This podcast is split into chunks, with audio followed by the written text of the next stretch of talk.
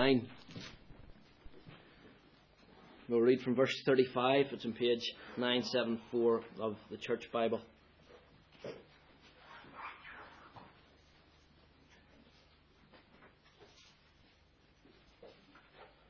Considering uh, Matthew chapter 10 together over the next few weeks, and we saw last week about how Jesus has been going around preaching and healing. And as he's doing this, he stops and he sees the great need before him, the need of the people. He sees the, the, the need that there is for, for harvest workers, people to go and, and preach to these people. He tells his disciples to pray for workers. We saw how Jesus then sends out his disciples to be those workers and to, to go to these needy people and to preach to them the good news that the kingdom of heaven is near. And so from chapter uh, verse 5 onwards of chapter 10, which we'll be looking at more closely this morning, Jesus sends out the disciples to do his kingdom work and he instructs his disciples on how to do that work. That's what we'll be thinking about this morning. And he gives some principles which are binding for all times, and some of what he says is specific instructions for those times. But the bottom line is we have here how Jesus wants his mission work to be carried out. We read from chapter 9 and verse 35. Jesus went throughout all the towns and villages, teaching in their synagogues, preaching the good news of the kingdom, and healing every disease and sickness. When he saw the crowds, he had compassion on them, because they were harassed and helpless, like sheep without a shepherd. Then he said to his disciples, The harvest is plentiful, but the workers are few. Ask the Lord of the harvest, therefore, to send out workers into his harvest field. He called his twelve disciples to him and gave them authority to drive out evil spirits and to heal every disease and sickness. These are the names of the twelve apostles. First, Simon, who's called Peter, and his brother Andrew. James, son of Zebedee, and his brother John. Philip and Bartholomew. Thomas and Matthew, the tax collector. James, son of Alphaeus and Thaddeus. Simon the Zealot, and Judas Iscariot, who betrayed him. These twelve Jesus sent out with the following instructions Do not go among the Gentiles, or enter any town of the Samaritans. Go rather to the lost sheep of Israel. As you go, preach this message The kingdom of heaven is near. Heal the sick, raise the dead, cleanse those who have leprosy Drive out demons. Freely you have received, freely give. Do not take any gold or silver or copper in your belts. Take no bag for the journey, or extra tunic, or sandals, or a staff, for the worker is worth his keep. Whatever town or village you enter, search for some worthy person there, and stay at his house until you leave. As you enter the home, give it your greeting. If the home is deserving, let your peace rest on it. If it is not, let your peace return to you. If anyone will not welcome you or listen to your words, shake the dust off your feet when you leave that home or town. I tell you the truth, it will be more bearable for Sodom and Gomorrah on the day of judgment than for that town. We end our reading of God's word there. So, boys and girls. Isaiah chapter 35, page 719 of the Church Bible.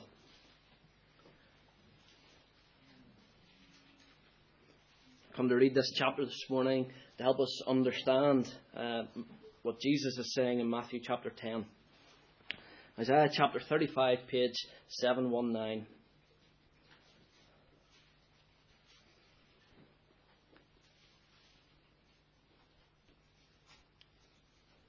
page 719 of the Church Bible.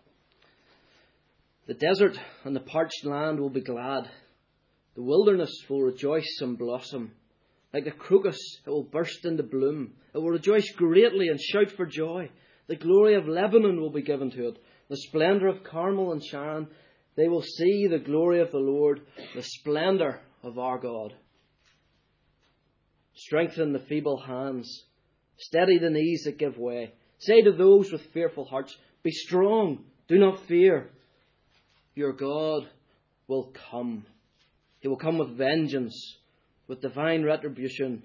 He will come to save you. Then will the eyes of the blind be opened and the ears of the deaf unstopped. Then the lame will leap like a deer and the mute tongue shout for joy. Water will gush forth in the wilderness and streams in the desert. The burning sand will become a pool, the thirsty ground bubbling springs. In the haunt where jackals once lay, grass and reeds and papyrus will grow, and a highway will be there. It will be called the way of holiness. The unclean will not journey on it. It will be for those who walk in that way. Wicked fools will not go about on it. No lion will be there, nor will any ferocious beast get up on it. They will not be found there, but only the redeemed will walk there, and the ransomed of the Lord will return.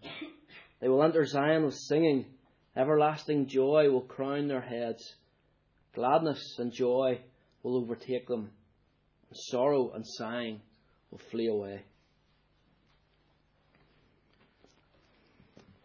Please turn in God's Word to Matthew chapter 10, page 975 of the Church Bible.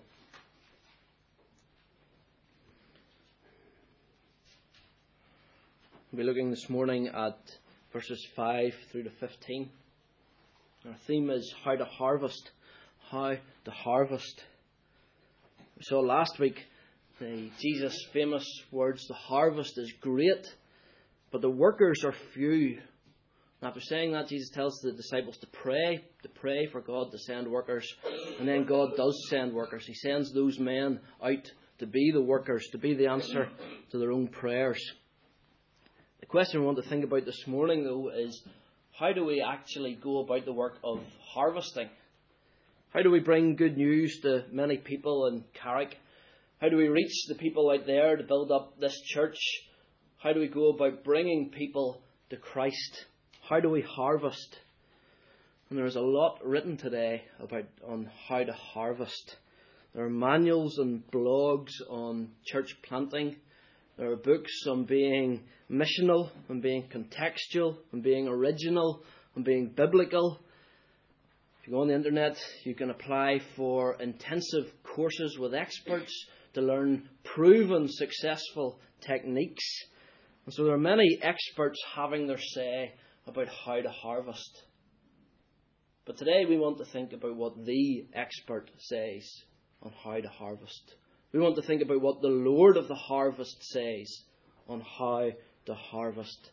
This passage that we look at this morning, we have Jesus' instructions, verse 5. And the word that Jesus uses, uh, or the Matthew uses of Jesus, it's an authoritative word. It's a military word. Here we have Jesus' commands, Jesus' orders to his troops. The Lord of the harvest is giving instructions, he's giving orders. It's his harvest, and so he determines how it's harvested. We're going to see today from these verses four things that Jesus determines about how to harvest it. First of all, we see that Jesus determines the mission. Jesus determines the mission in verses 5 and 6. Where do we evangelize? How do we decide where to go? How do we determine where to go? Well, we don't decide and we don't determine. Jesus decides where we go. Jesus determines where we go. Look at his words. Do not go, do not go or enter, but go.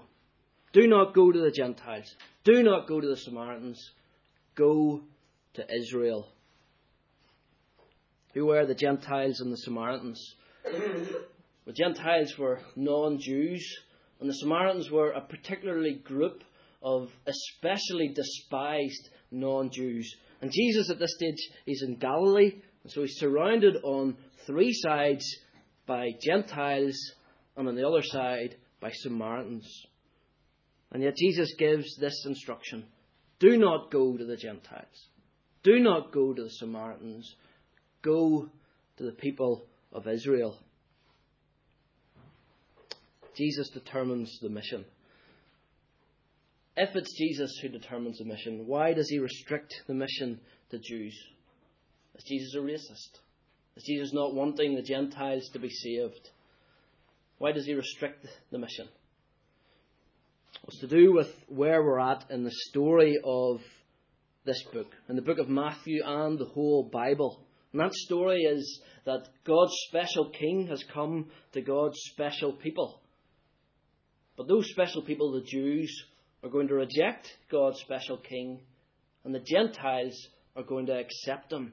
And Matthew, in his book, is particularly focused on explaining how the Jews reject him, why they reject him, and what the end result of that rejection is going to be. And the end of the story is the disciples going to all nations. And yet, this instruction is not to go to the nations, but to go to Israel. And it's because of the particular point of time they're at, particular place they're in the story. Here we have a particular mission to a particular people at a particular time. But now, the mission is to all people. Now, it's to the Gentiles and to the Samaritans and to the lost sheep of Israel. If you're on a world tour and someone gives you the advice or the instruction, when you're in the States, you must go see the Grand Canyon. It's stunning, it's beautiful, you must go and see it. If you're in the United States, well, that's a good instruction. That's an instruction you're going to carry out. You're at that stage. But if you've already been in the United States and you've moved on in your travels to that, you don't hold on to that instruction. You're beyond that now. You've passed that. Been there, done that, and now you're in a different place at a different stage. And that's what we have with these words. We're now in a different place at a different stage. And so, here for us, the important thing is not so much the content of Jesus' instruction, but it's the fact that Jesus decides where they go. Jesus instructs them where to go. Matthew 10, he says, Go to Israel. Matthew 28, he says, Go to all the nations. But Jesus says, Go. Jesus says, Go. And he tells them where. And so, for us as a church, we need to seek his will. As a denomination, as a group of churches, we need to seek his will for where we plant churches and where we send people. Who decides where to start new churches? Jesus decides where we start new churches. It's not where is convenient. It's not where we think is a good location or where we think is needy. Jesus decides. Where do the seven or the eight college graduates go when they finish their placement? Jesus decides where they go. It's true for us as a particular congregation here, we need to seek His will.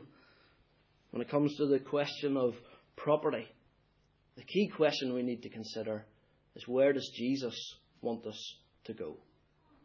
Where does Jesus want us? And we only get that answer through much prayer and seeking His will. But think of it positively as well, friends. Why are we here in Carrick?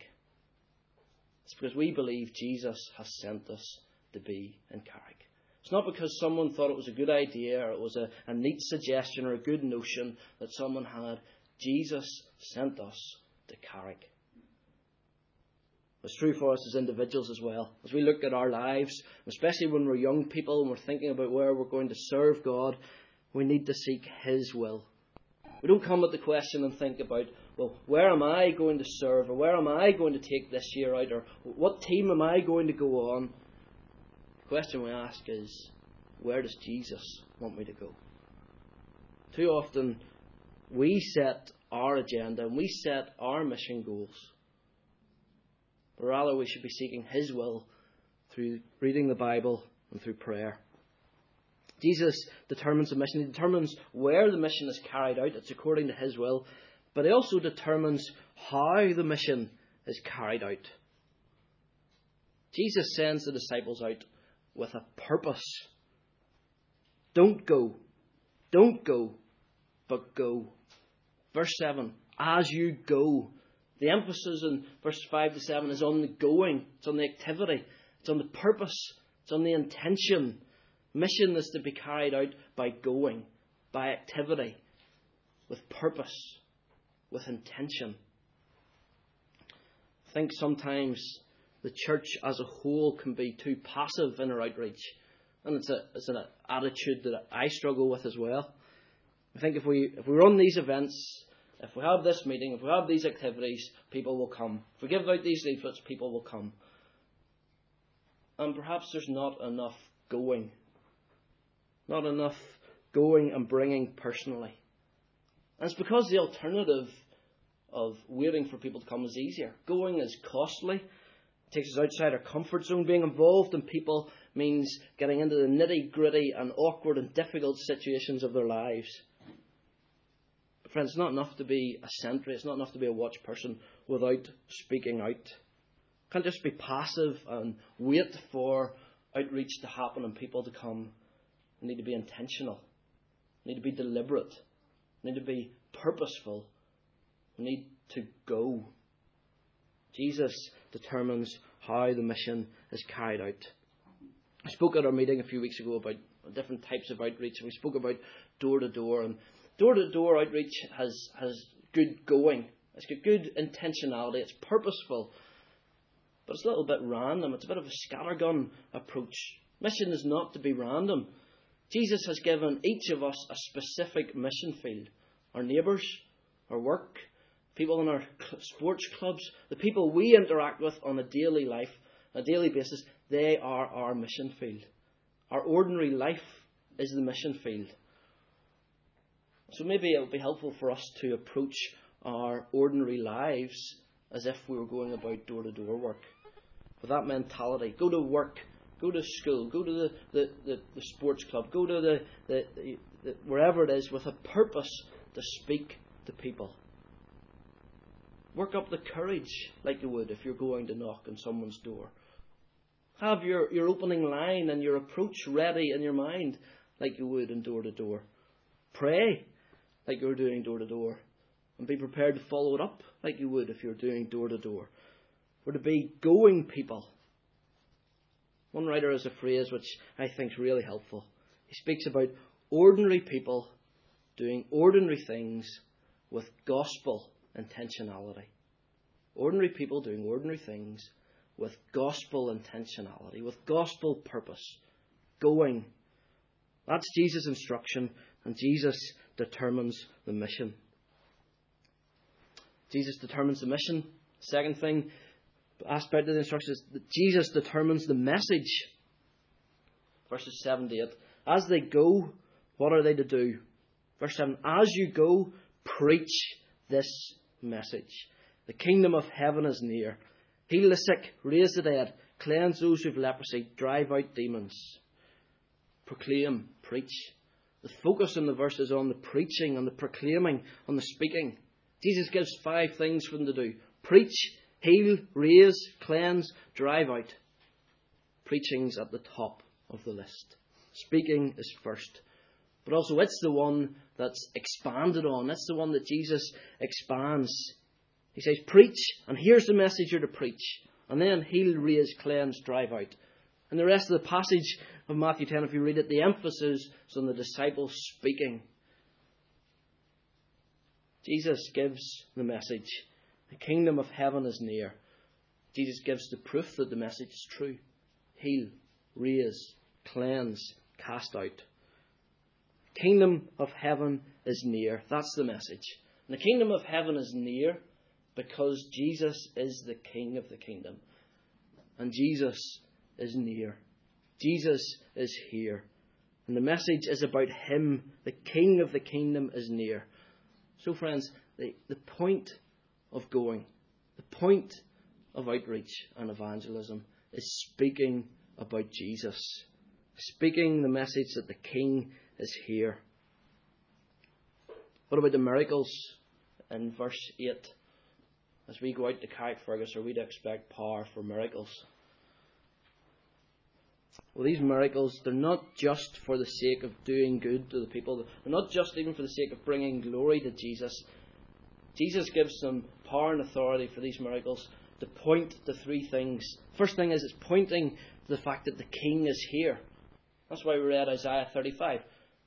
The Jewish people would have known that chapter, and they would have known that when God comes, the blind see, the deaf hear, the mute speak, the lame leap, and the dead are raised. They point to the presence of the king amongst them. But the point as well, the spiritual realities. If you flick back to chapter 8, verse 17, Jesus, uh, uh, Matthew speaks about Jesus' healings, and he uses the language of Isaiah 53, verse 4. But Isaiah 53, verse 4, is about Jesus' work in dealing with sin and iniquity and the cross. And so the miracles are part of the work of the cross. They're pointing to spiritual realities. Pointers as well to Jesus' work. Matthew picks his language in verse 10 to take the readers back to chapters 8 and 9, where Jesus himself has gone around making the blind see and giving hearing to the deaf and raising the dead and causing the lame to leap and the mute to speak. So you see, friends, that these miracles here have a specific function at this particular time in history. The miracles are important, but the message is more important. The miracles point to the message, and the message is the King is here to save. The King is here to save. That's to be our message. And if we don't speak that message, then we're not doing harvest work. Social events, being friendly to our neighbours, it's not evangelism. Speaking of Jesus and his saving work is evangelism. And so at our coffee stop, in our Champions League, in our friendships, in our clubs, we must get to the point where we speak about Jesus. And it's not to write off friendship and other works. Some work is necessary to prepare the way. Some work, is, uh, uh, deeds are necessary to, to show the glory of Jesus. But we must speak. We must speak. I'm not in any way contradicting anything David said at the church weekend. We are to be mighty in word and deed. But friends, word is primary. Romans 10:17 Faith comes by hearing, hearing by the word of Christ. We must speak this message. People must hear this message if they're to be saved. And the message is the kingdom of heaven is near. The king has come to save. That's the message we take to the people of Carrick. The king is here to save. Jesus determines the mission. Jesus determines the message. Thirdly, Jesus determines the means of support. Verses 9 to 11. Jesus determines the means of support. In verse 8, this message, this good news, is to be spread. Jesus tells them to spread it freely. It's not a chance for them to make money. They've been saved at no cost to themselves, so they pass on this message at no cost. They're to do good because they've received good for nothing. Not to do it to make money or to make a name for themselves. But why these instructions in verses 9 to 11? Do not take gold, silver, belt, bag for your journey, extra tunic, sandals, staff. Well, the key is in the end of verse 10. The worker is worth his keep. Jesus gives these instructions to teach an important principle. The worker is worth his keep. It's recognised all over the world. At my auntie and uncle's caravan park down in Kilkenny, during the summer, the busy season out of many, many people from all over the world coming and working with them for the summer in their campsite and open farm. And at lunchtime, they would all gather around the table for lunch provided by my auntie. All over the world, this principle is recognised. You do a day's work, you get paid for it. The worker is worth his keep. And there's a beauty about Jesus' instructions for, for mission work. Verse 8 the goers should go because they freely received, and those that receive should provide. There's a balance here. We can go and we can be free from self interest, but needs should be looked after. And we can be free from self interest as we go because God has commanded his people to provide. A minister does not preach to put bread on the table. But as he preaches, he shouldn't have to worry about bread being on the table. What about the odd words of verse uh, 9 and following? As I think about the size of my luggage for Australia and the size of the average bag packed for a go team, what do we have here? binding principles for mission work today or specific instructions for that particular mission? I think they're particular, specific instructions for that particular mission. Verse 9 do not take. The shade or the nuance of the word that Matthew uses is do not acquire. and that's how some Bible versions translate it. Do not acquire. Jesus assumes they will already have these things. They're not to get more. They're not to go and buy more. And then in Luke 22, verse 35, at the Last Supper, later on, a later stage in Jesus' ministry, Jesus says, Remember when I sent you out and told you not to take these things? Now, when you go, take them. So these instructions, these specific instructions, are for this mission alone. And it's because Jesus is laying down this principle. The worker is worth his keep. That's what we're to get from this. The worker is worth his keep. The one going to preach is worth his keep.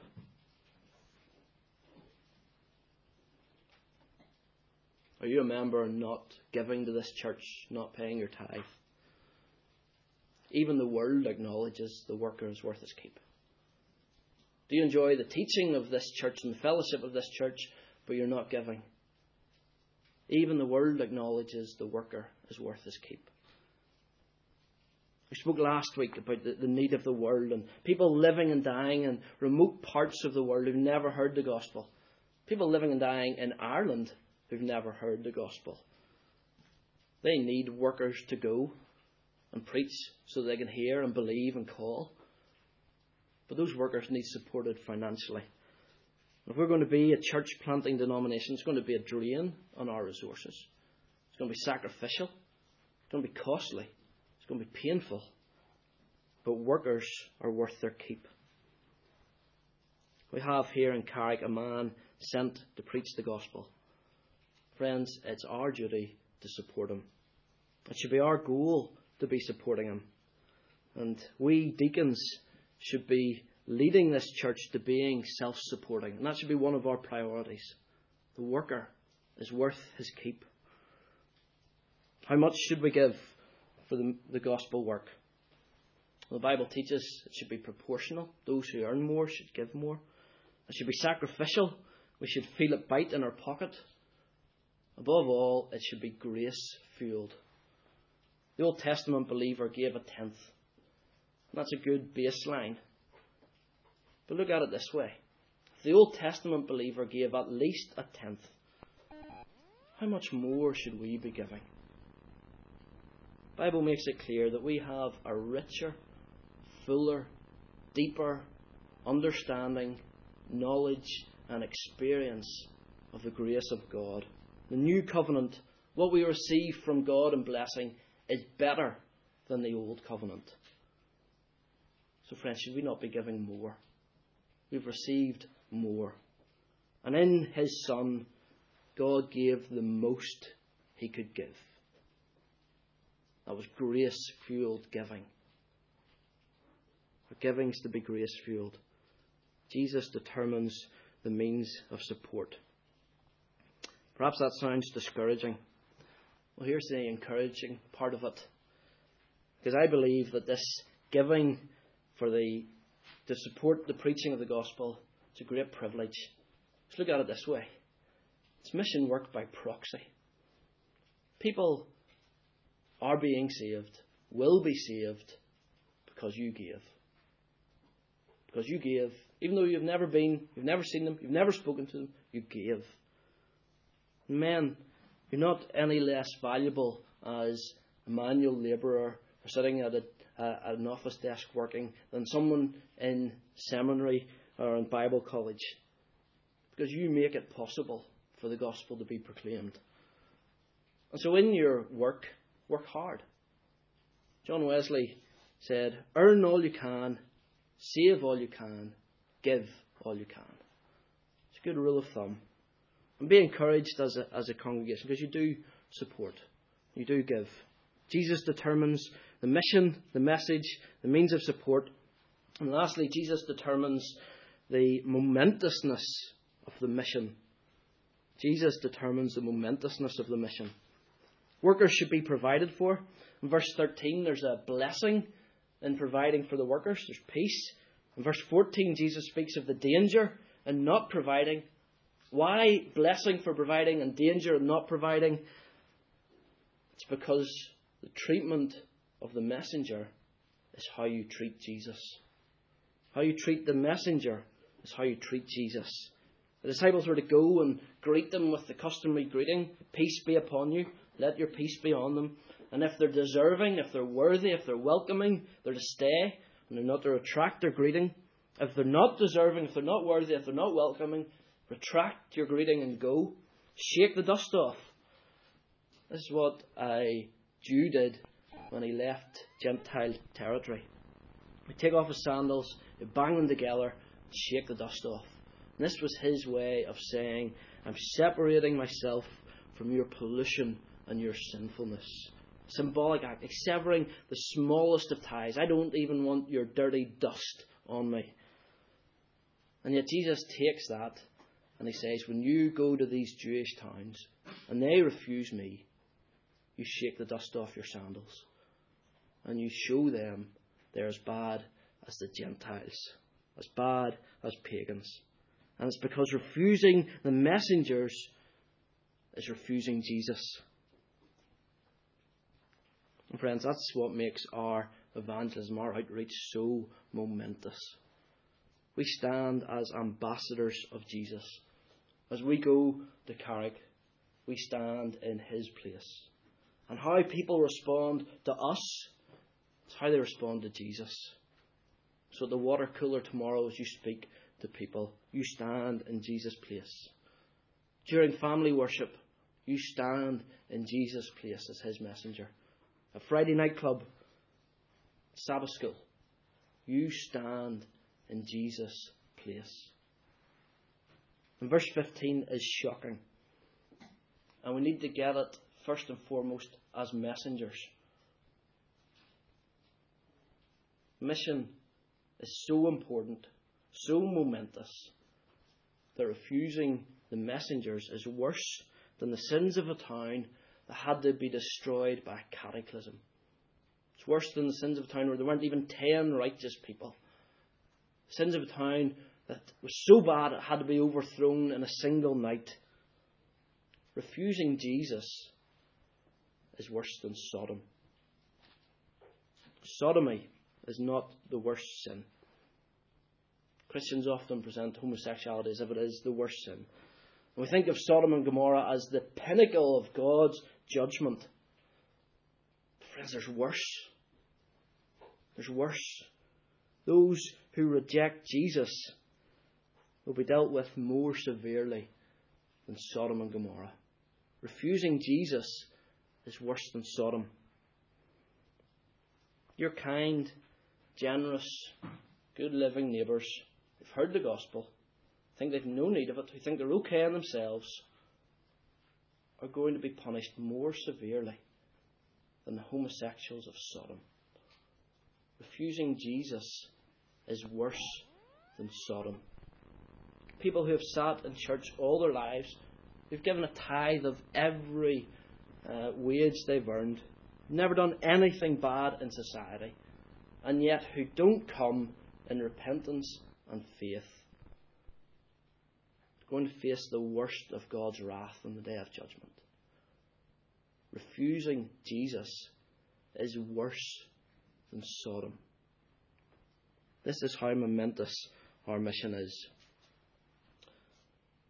Just as I finish, I want to speak to those to whom the message comes. We've thought of these words in the relevance to us as the messengers, but now as those to whom the message comes.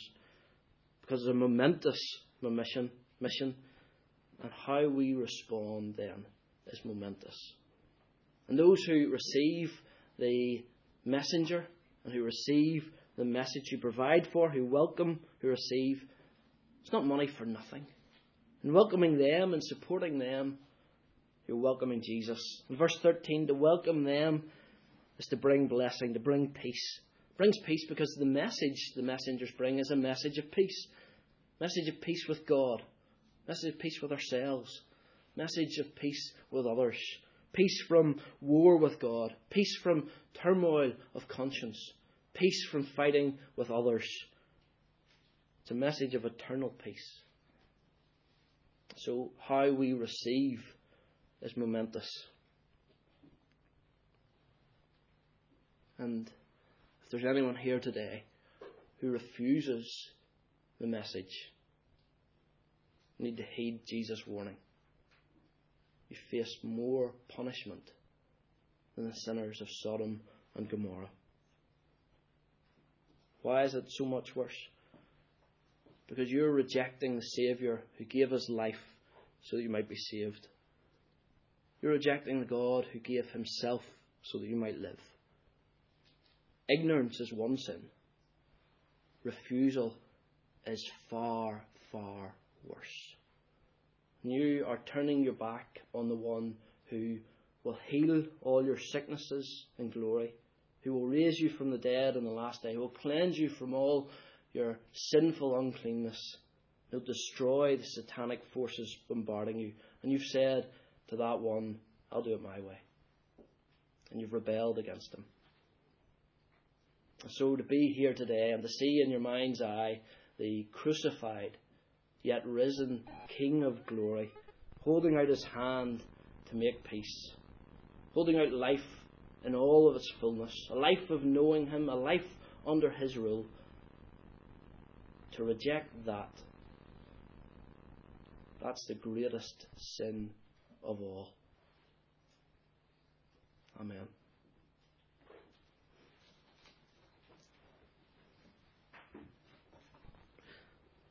Father, we pray that you would fill our minds with your glorious splendour and your majesty, and that we would dwell on and reflect on the, the things that you have done, the, your works that excel in glory.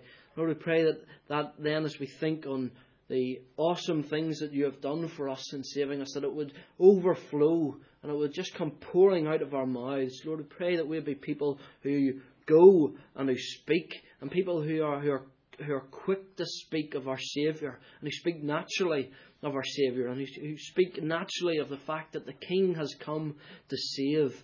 Lord, make us intentional as we go about our everyday lives. We pray you would enable us to better support financially the work here and further afield. Lord, we pray that you would grant to us a sense of the momentousness, the seriousness of what we do. We would see that the people surrounding us in work, in our homes, in our daily lives are more danger than those of Sodom and Gomorrah.